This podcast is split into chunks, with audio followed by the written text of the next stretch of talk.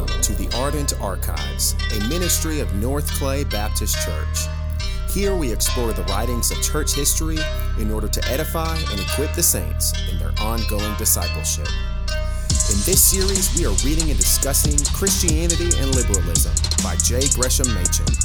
Written at the beginning of the twentieth century, Machen's classic work remains as relevant today as it was when it was written.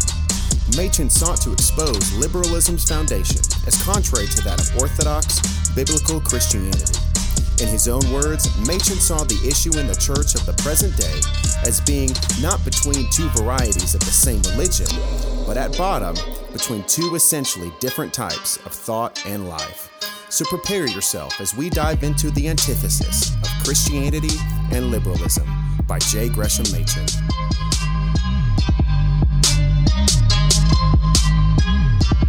Chapter six, The Church. It has just been observed that Christianity, as well as liberalism, is interested in social institutions.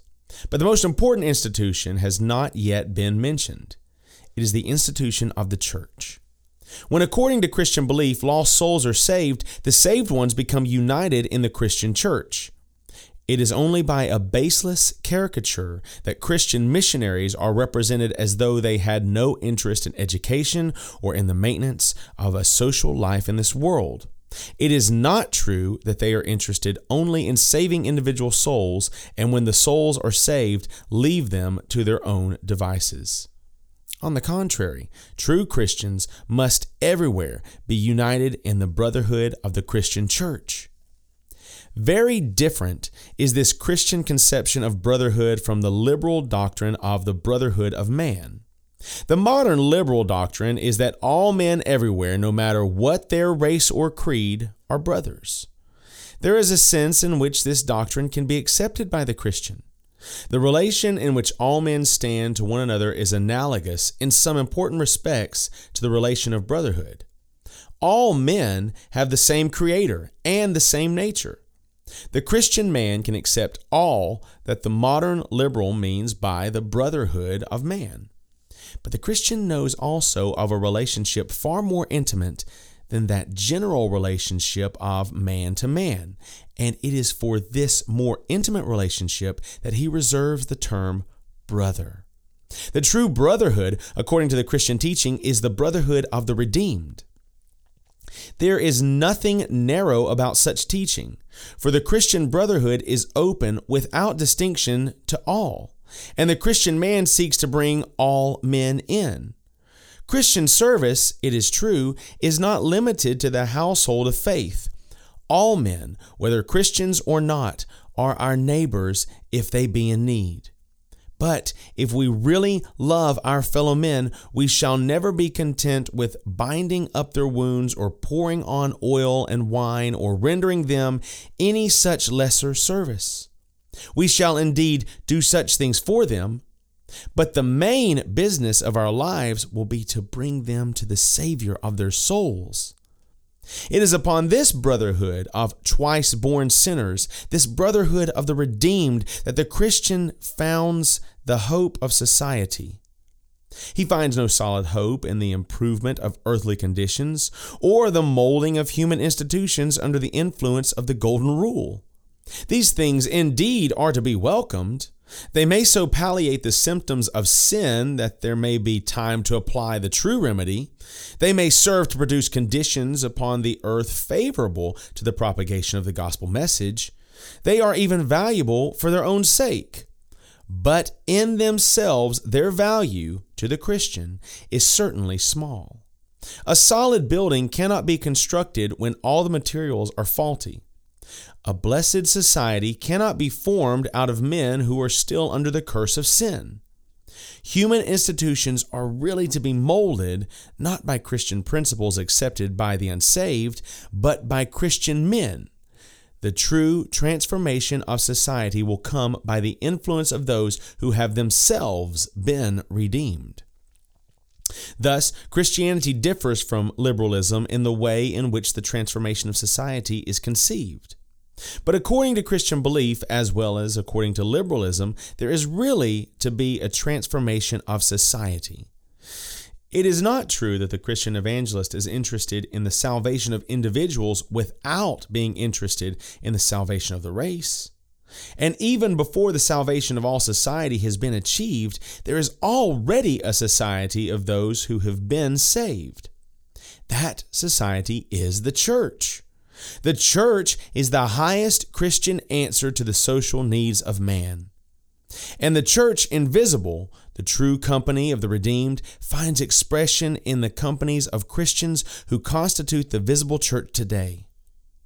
But what is the trouble with the visible church? What is the reason for its obvious weakness? There are perhaps many causes of weakness, but one cause is perfectly plain.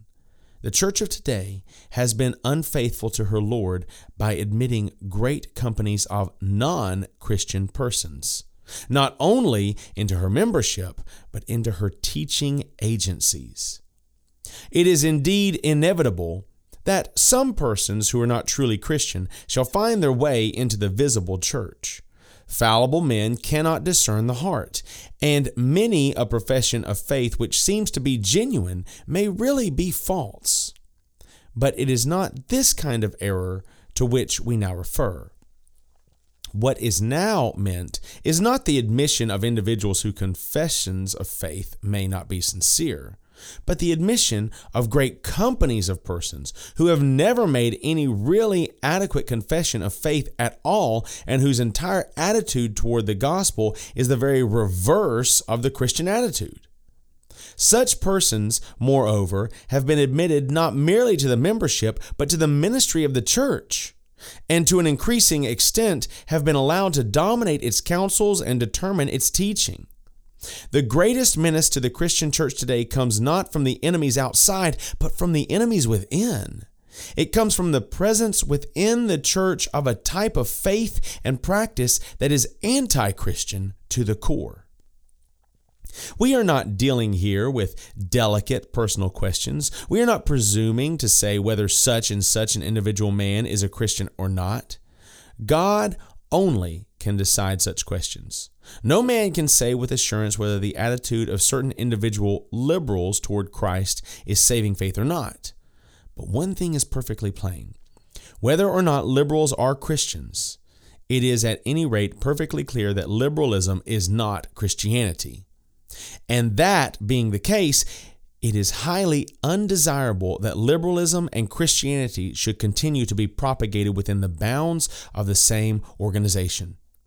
A separation between the two parties in the church is the crying need of the hour. Many indeed are seeking to avoid the separation. Why, they say, may not brethren dwell together in unity? The church, we are told, has room both for liberals and for conservatives. The conservatives may be allowed to remain if they will keep trifling matters in the background and attend chiefly to the weightier matters of the law. And among the things thus designated as trifling is found the cross of Christ as a really vicarious atonement for sin. Such obscuration of the issue attests a really astonishing narrowness on the part of the liberal preacher. Narrowness does not consist in definite devotion to certain convictions or in definite rejection of others. But the narrow man is the man who rejects the other man's convictions without first endeavoring to understand them. The man who makes no effort to look at things from the other man's point of view. For example, it is not narrow to reject the Roman Catholic doctrine that there is no salvation outside the church. It is not narrow to try to convince Roman Catholics that the doctrine is wrong. But it would be very narrow to say to a Roman Catholic, "You may go on holding your doctrine about the church, and I shall hold mine, but let us unite in our Christian work." Since despite such trifling differences, we are agreed about the matters that concern the welfare of the soul. For of course, such an utterance would simply beg the question. The Roman Catholic could not possibly both hold his doctrine of the church and at the same time reject it, as would be required by the program of church unity just suggested.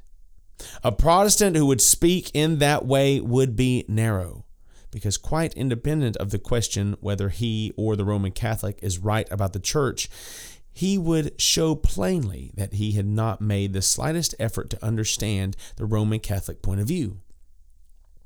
The case is similar with the liberal program for unity in the church.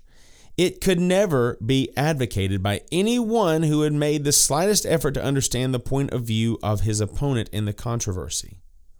The liberal preacher says to the conservative party in the church, "Let us unite in the same congregation, since of course doctrinal differences are trifles." But it is the very essence of conservatism in the church to regard doctrinal differences as no trifles, but as the matters of supreme moment.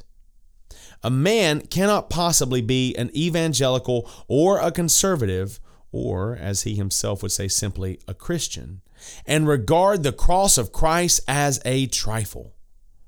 To suppose that he can is the extreme of narrowness.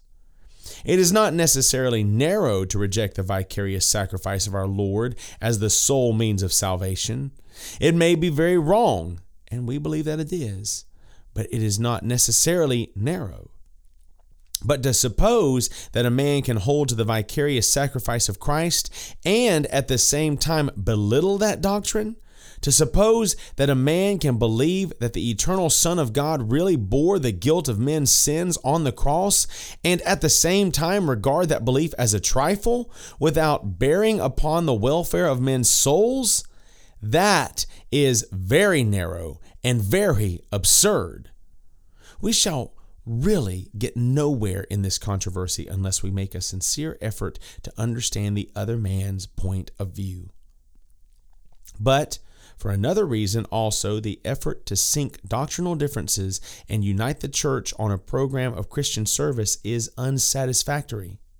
It is unsatisfactory because, in its usual contemporary form, it is dishonest. Whatever may be thought of Christian doctrine, it can hardly be denied that honesty is one of the weightier matters of the law. Yet honesty is being relinquished in wholesale fashion by the liberal party and many ecclesiastical bodies today. To recognize that fact, one does not need to take sides at all with regard to the doctrinal or historical questions. Suppose it be true that devotion to a creed is a sign of narrowness or intolerance. Suppose the church ought to be founded upon devotion to the ideal of Jesus or upon the desire to put his spirit into operation in the world, and not at all upon a confession of faith with regard to his redeeming work. Even if all this were true, even if a creedal church were an undesirable thing, it would still remain true that, as a matter of fact, many, indeed in spirit really all evangelical churches are creedal churches, and that if a man does not accept their creed, he has no right to a place in their teaching ministry. The creedal character of the churches is differently expressed in the different evangelical bodies, but the example of the Presbyterian Church in the United States of America may perhaps serve to illustrate what is meant. It is required of all officers in the Presbyterian Church, including the ministers, that at their ordination they make answer plainly to a series of questions which begins with the two following. Do you believe the scriptures of the Old and New Testament to be the Word of God, the only infallible rule of faith and practice? Do you sincerely receive and adopt the confession of faith of this church as containing the system of doctrine taught in the Holy Scriptures? If these constitutional questions do not fix clearly the creedal basis of the Presbyterian Church, it is difficult to see how any human language could possibly do so.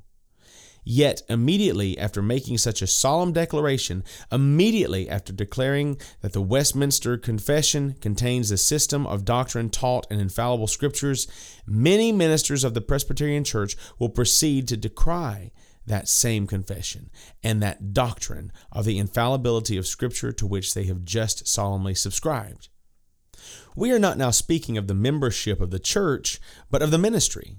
And we are not speaking of the man who is troubled by grave doubts and wonders whether with his doubts he can honestly continue his membership in the church. For great hosts of such troubled souls, the church offers bountifully its fellowship and its aid.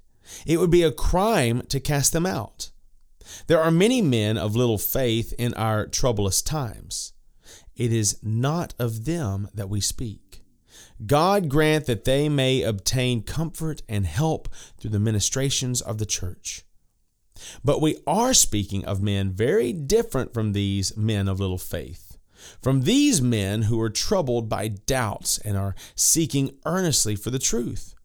The men whom we mean are seeking not membership in the church, but a place in the ministry, and they desire not to learn, but to teach.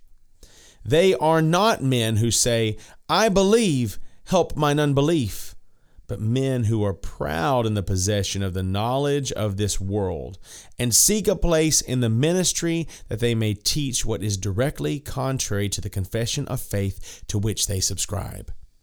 For that course of action, various excuses are made. The growth of custom by which the constitutional questions are supposed to have become a dead letter, various mental reservations, various interpretations of the Declaration, which of course mean a complete reversal of the meaning. But no such excuses can change the essential fact. Whether it be desirable or not, the ordination declaration is part of the Constitution of the Church. If a man can stand on that platform, he may be an officer of the Presbyterian Church. If he cannot stand on it, he has no right to be an officer in the Presbyterian Church. And the case is no doubt essentially similar in other evangelical churches. Whether we like it or not, these churches are founded upon a creed. They are organized for the propagation of a message. If a man desires to combat that message instead of propagating it, he has no right, no matter how false the message may be, to gain a vantage ground for combating it by making a declaration of his faith, which, be it plainly spoken, is not true. But if such a course of action is wrong, another course of action is perfectly open to the man who desires to propagate liberal Christianity. Finding the existing evangelical churches to be bound up to a creed which he does not accept, he may either unite himself with some other existing body or else found a new body to suit himself. There are, of course, certain obvious disadvantages in such a course. The abandonment of church buildings to which one is attached, the break in family traditions, the injury to sentiment of various kinds. But there is one supreme advantage which far overbalances all such disadvantages. It is the advantage of honesty. The path of honesty in such matters may be rough and thorny, but it can be trod. And it has already been trod, for example, by the Unitarian Church. The Unitarian Church is frankly and honestly just the kind of church that the liberal preacher desires. Namely, a church without an authoritative Bible, without doctrinal requirements, and without a creed.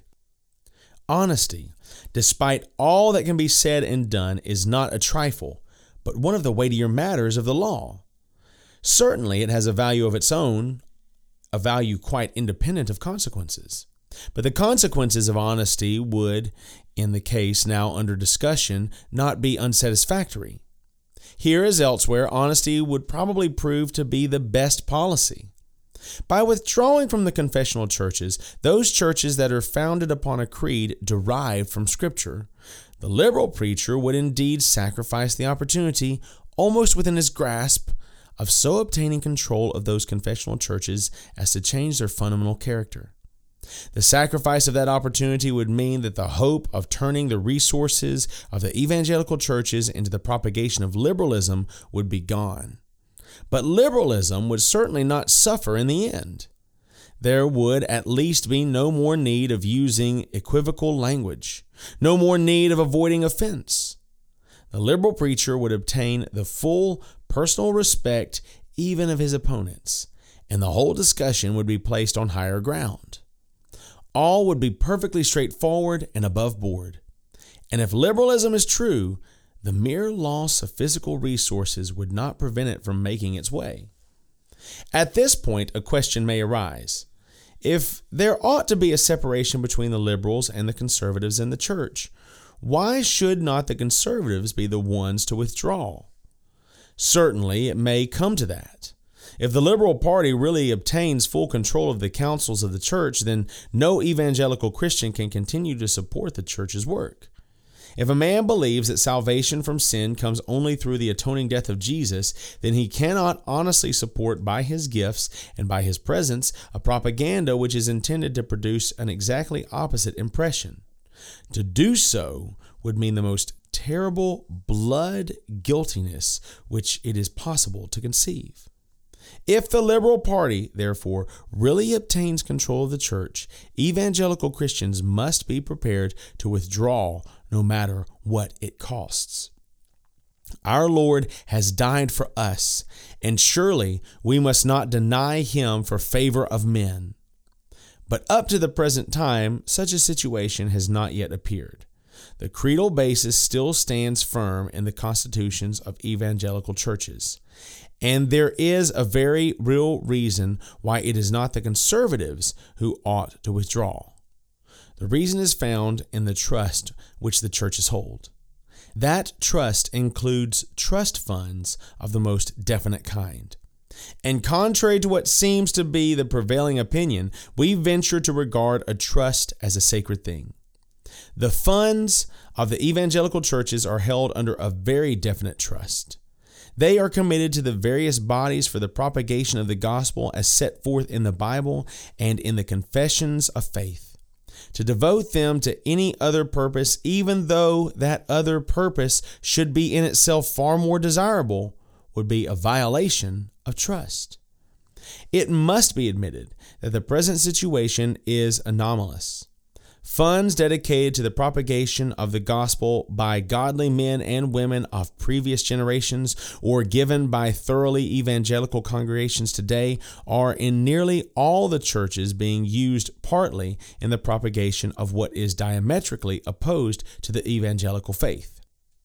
Certainly that situation ought not to continue. It is an offense to every thoughtfully honest man, whether he be Christian or not. But in remaining in the existing churches, the conservatives are in a fundamentally different position from the liberals. For the conservatives are in agreement with the plain constitutions of the church, while the Liberal Party can maintain itself only by an equivocal subscription to declarations which it does not really believe. But how shall so anomalous a situation be brought to an end? The best way would undoubtedly be the voluntary withdrawal of the liberal ministers from those confessional churches whose confessions they do not, in the plain historical sense, accept.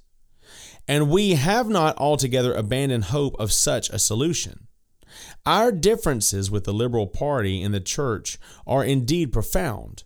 But with regard to the obligation of simple honesty of speech, some agreement might surely be obtained.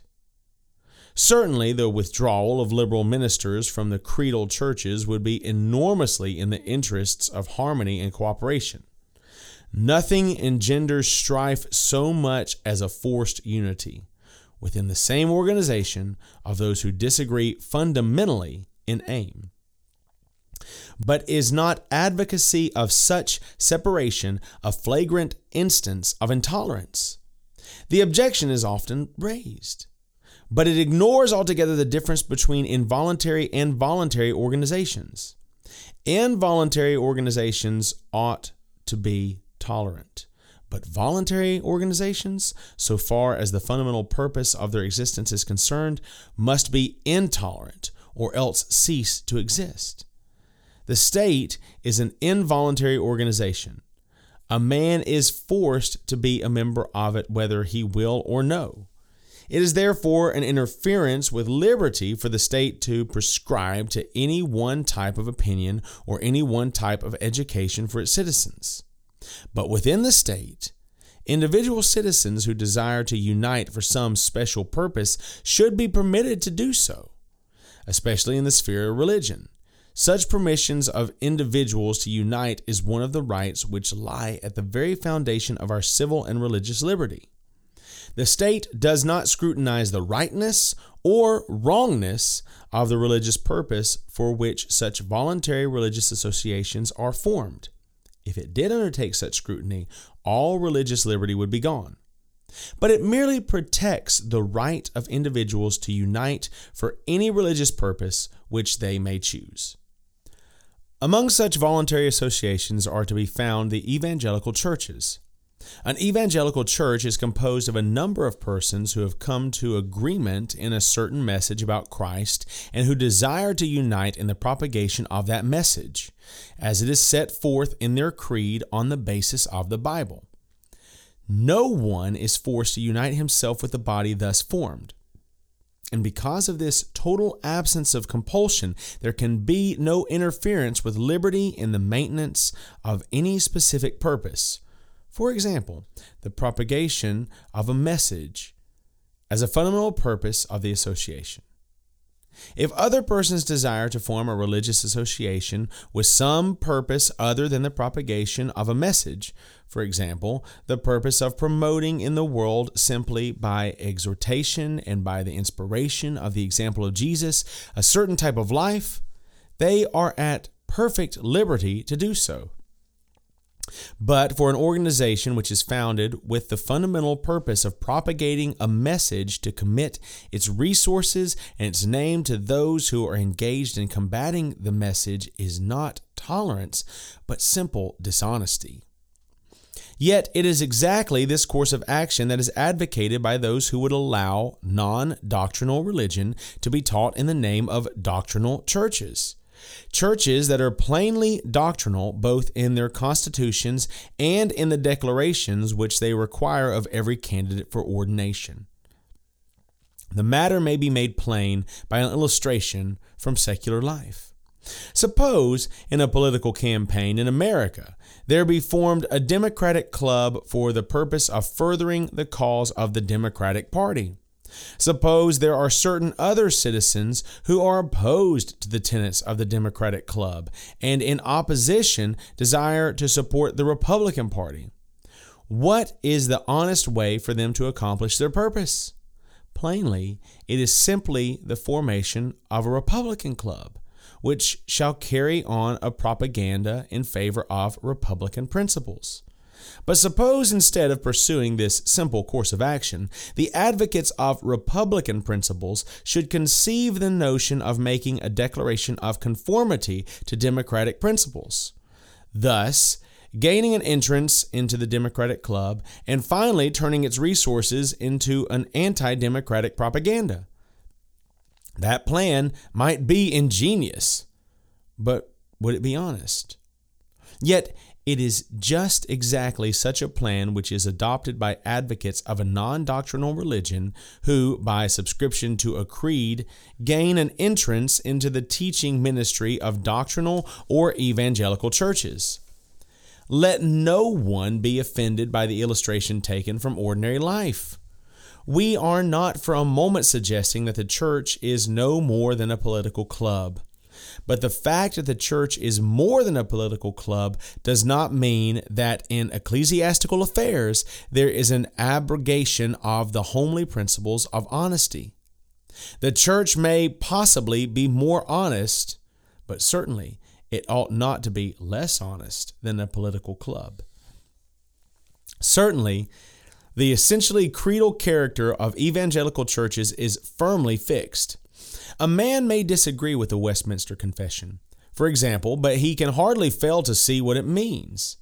At least he can hardly fail to understand the system of doctrine which is taught in it. The Confession, whatever its faults may be, is certainly not lacking in definiteness.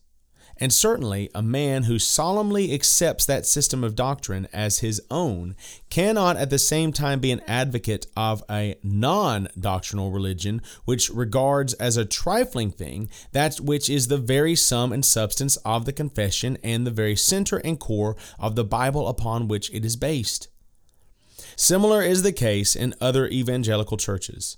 The Protestant Episcopal Church, some of whose members, it is true, might resent the distinctive title of evangelical, is clearly founded upon a creed, and that creed, including the exultant supernaturalism of the New Testament and the redemption offered by Christ, is plainly involved in the Book of Common Prayer, which every priest in his own name and in the name of the congregation must read. The separation of naturalistic liberalism from the evangelical churches would no doubt greatly diminish the size of the churches. But Gideon's three hundred were more powerful than the thirty-two thousand with which the march against the Midianites began. Certainly, the present situation is fraught with deadly weakness. Christian men have been redeemed from sin, without merit of their own, by the sacrifice of Christ. But every man who has been truly redeemed from sin longs to carry to others the same blessed gospel through which he himself has been saved. The propagation of the gospel is clearly the joy as well as the duty of every Christian man. But how shall the gospel be propagated? The natural answer is that it shall be propagated through the agencies of the church, boards of missions, and the like. An obvious duty, therefore, rests upon the Christian man of contributing to the agencies of the church. But at this point, the perplexity arises. The Christian man discovers to his consternation that the agencies of the church are propagating not only the gospel as found in the Bible and in the historic creeds, but also a type of religious teaching which is at every conceivable point the diametrical opposite of the gospel. The question naturally arises whether there is any reason for contributing to such agencies at all.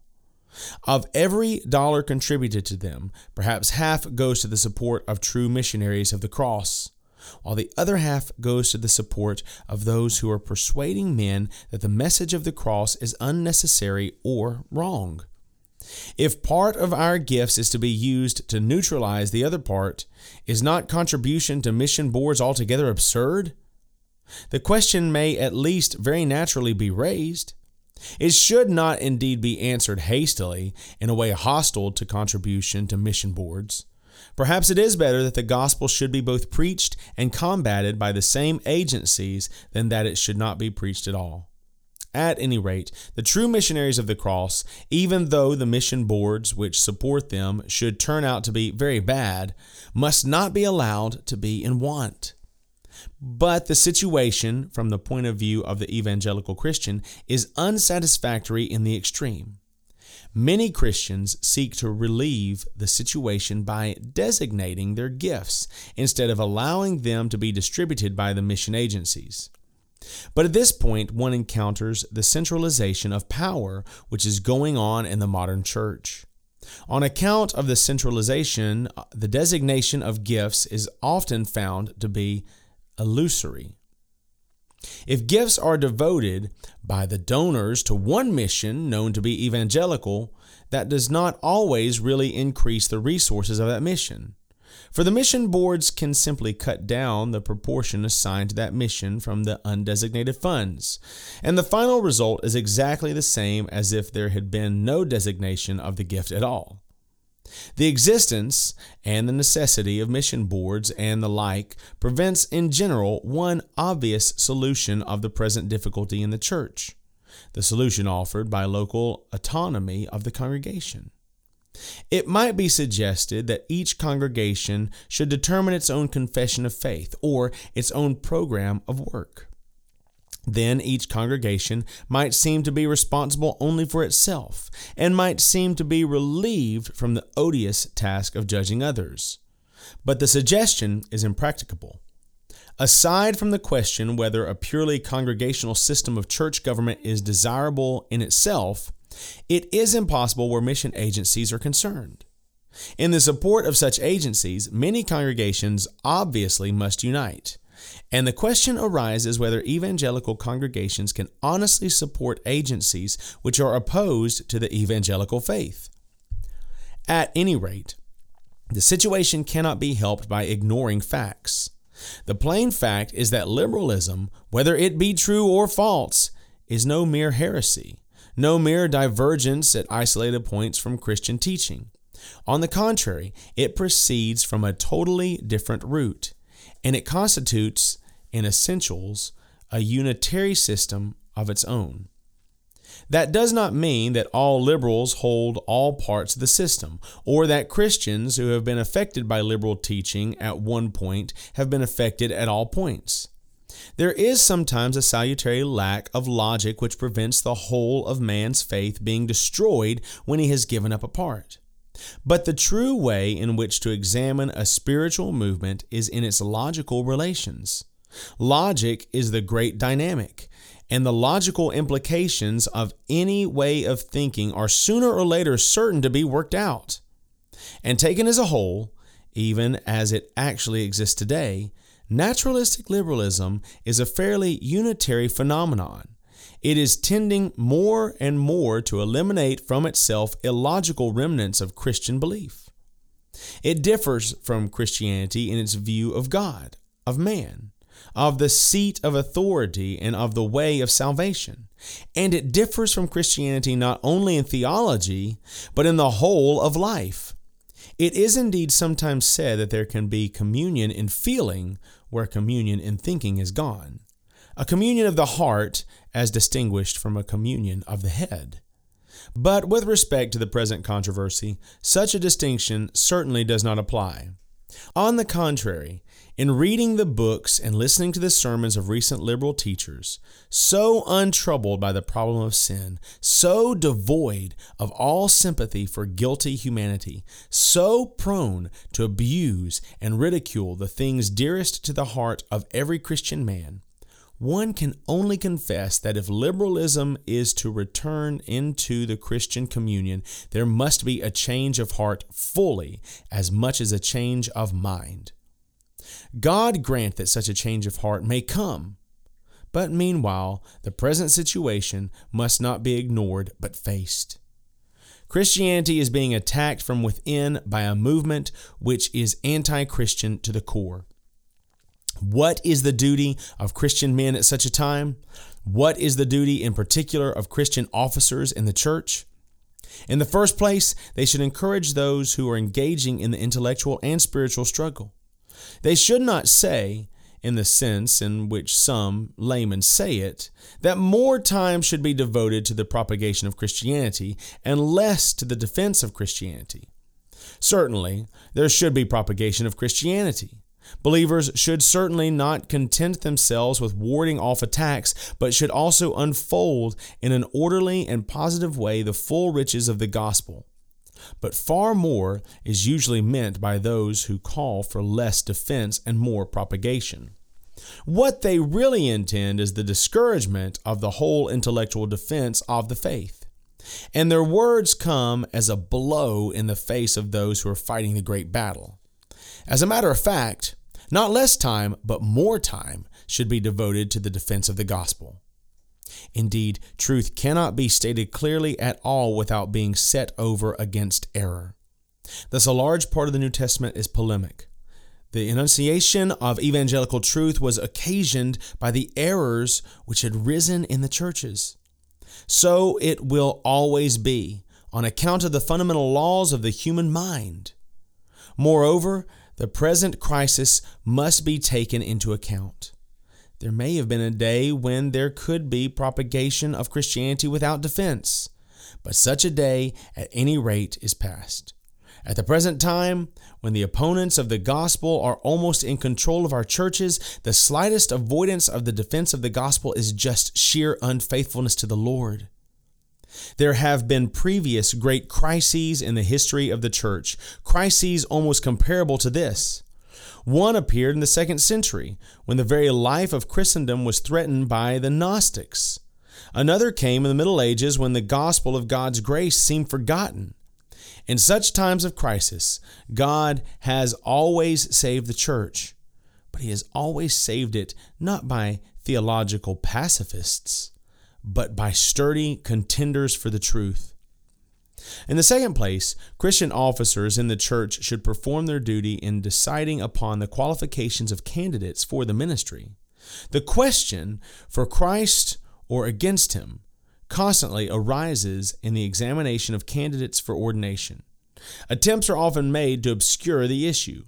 It is often said, the candidate will no doubt move in the direction of the truth, let him now be sent out to learn as well as to preach. And so another opponent of the gospel enters the councils of the church, and another false prophet goes forth to encourage sinners to come before the judgment seat of God clad in the miserable rags of their own righteousness. Such action is not really kind to the candidate himself. It is never kind to encourage a man to enter into a life of dishonesty. The fact often seems to be forgotten that the evangelical churches are purely voluntary organizations. No one is required to enter into their service. If a man cannot accept the belief of such churches, there are other ecclesiastical bodies in which he can find a place. The belief of the Presbyterian Church, for example, is plainly set forth in the Confession of Faith, and the Church will never afford any warmth of communion or engage with any real vigor in her work until her ministers are in wholehearted agreement with that belief. It is strange how, in the interests of an utterly false kindness to men, Christians are sometimes willing to relinquish their loyalty to the crucified Lord.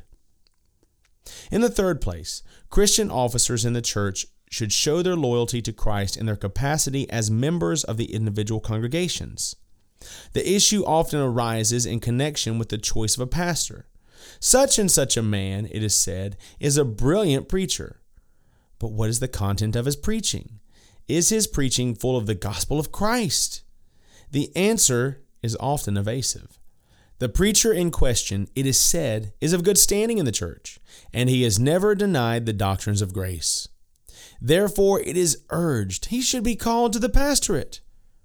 But shall we be satisfied with such negative assurances? Shall we be satisfied with preachers who merely do not deny the cross of Christ? God grant that such satisfaction may be broken down. The people are perishing under the ministrations of those who do not deny the cross of Christ. Surely something more than that is needed. God, send us ministers who, instead of merely avoiding denial of the cross, shall be on fire with the cross, whose whole life shall be one burning sacrifice of gratitude to the blessed Savior who loved them and gave himself for them. In the fourth place, the most important thing of all, there must be a renewal of Christian education. The rejection of Christianity is due to various causes, but a very potent cause is simple ignorance. In countless cases, Christianity is rejected simply because men have not the slightest notion of what Christianity is. An outstanding fact of recent church history is the appalling growth of ignorance in the church. Various causes, no doubt, can be assigned for this lamentable development. The development is due partly to the general decline of education, at least so far as literature and history are concerned. The schools of the present day are being ruined by the absurd notion that education should follow the line of least resistance, and that something can be drawn out of the mind before anything is put in. They are also being ruined by an exaggerated emphasis on methodology at the expense of content and on what is materially useful at the expense of the high spiritual heritage of mankind. These lamentable tendencies, moreover, are in danger of being made permanent through the sinister extension of state control. But something more than the general decline in education is needed to account for the special growth of ignorance in the church. The growth of ignorance in the church is the logical and inevitable result of the false notion that Christianity is a life and not also a doctrine. If Christianity is not a doctrine, then of course teaching is not necessary to Christianity. But whatever be the cause for growth of ignorance in the church, the evil must be remedied. It must be remedied primarily by the renewal of Christian education in the family, but also by the use of whatever other educational agencies the church can find. Christian education is the chief business of the hour for every earnest Christian man. Christianity cannot subsist unless men know what Christianity is. And the fair and logical thing is to learn what Christianity is, not from its opponents, but from those who themselves are Christians. The method of procedure would be the only fair method in the case of any movement. But it is still more in place in the case of a movement such as Christianity, which has laid the foundation of all that we hold most dear.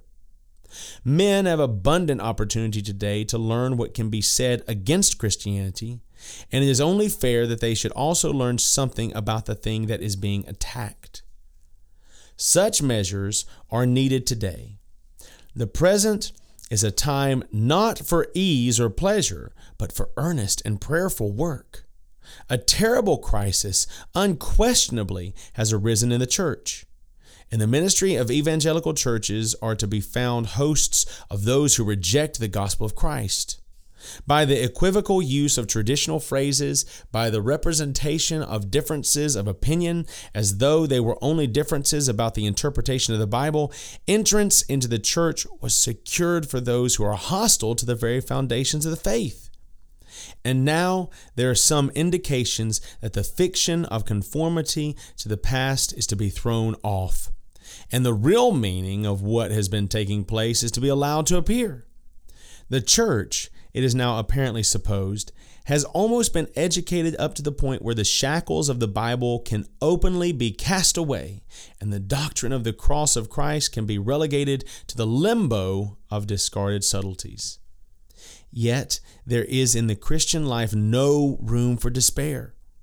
Only our hopefulness should not be founded on the sand.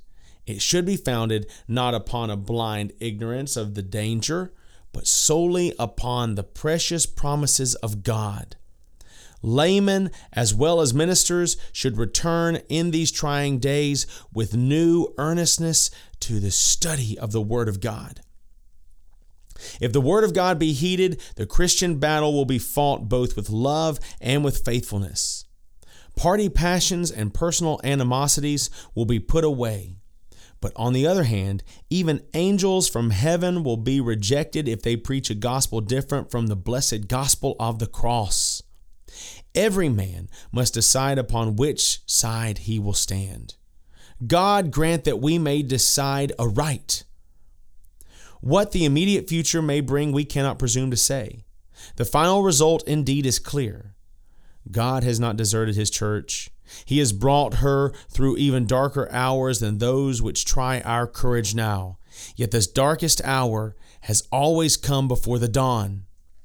We have today the entrance of paganism into the church in the name of Christianity. But in the second century, a similar battle was fought and won. From another point of view, modern liberalism is like the legalism of the Middle Ages, with its dependence upon the merit of man. And another reformation in God's good time will come. But meanwhile, our souls are tried. We can only try to do our duty in humility and in sole reliance upon the Savior who bought us with his blood. The future is in God's hand, and we do not know the means that he will use in the accomplishment of his will. It may be that the present evangelical churches will face the facts and regain their integrity while there is time. If that solution is to be adopted, there is no time to lose, since the forces opposed to the gospel are now almost in control. It is possible that the existing churches may be given over altogether to naturalism, that men may then see that the fundamental needs of the soul are to be satisfied not inside but outside of the existing churches, and that thus new Christian groups may be formed. But whatever solution there may be, one thing is clear. There must be somewhere groups of redeemed men and women who can gather together humbly in the name of Christ to give thanks to him for his unspeakable gift and to worship the Father through him. Such groups alone can satisfy the needs of the soul. At the present time, there is one longing of the human heart which is often forgotten. It is the deep, pathetic longing of the Christian for fellowship with his brethren. One hears much, it is true, about Christian union and harmony and cooperation. But the union that is meant is often a union with the world against the Lord, or at best a forced union of machinery and tyrannical committees. How different is the true unity of the Spirit in the bond of peace! Sometimes, it is true, the longing for Christian fellowship is satisfied. There are congregations, even in the present age of conflict, that are really gathered around the table of the crucified Lord. There are pastors that are pastors indeed, but such congregations in many cities are difficult to find. Weary with the conflicts of the world, one goes into the church to seek refreshment for the soul. And what does one find? Alas, too often one finds only the turmoil of the world. The preacher comes forward not out of a secret place of meditation and power, not with the authority of God's word permeating his message, not with human wisdom pushed far into the background by the glory of the cross, but with human opinions about the social problems of the hour or easy solutions of the vast problem of sin. Such is the sermon. And then perhaps the service is closed by one of those hymns breathing out the angry passions of eighteen sixty-one, which are to be found in the back part of the hymnals. Thus the warfare of the world has entered even into the house of God. And sad indeed is the heart of the man who has come seeking peace. Is there no refuge from strife? Is there no place of refreshing where a man can prepare for the battle of life? Is there no place where two or three can gather in Jesus' name to forget for the moment all those things that divide nation from nation and race from race, to forget human pride, to forget the passions of war, to forget the puzzling problems of industrial strife, and to unite in overflowing gratitude at the foot of the cross? If there be such a place, then that is the house of God, and that the gate of heaven. And from under the threshold of that house will go forth a river that will revive the weary world.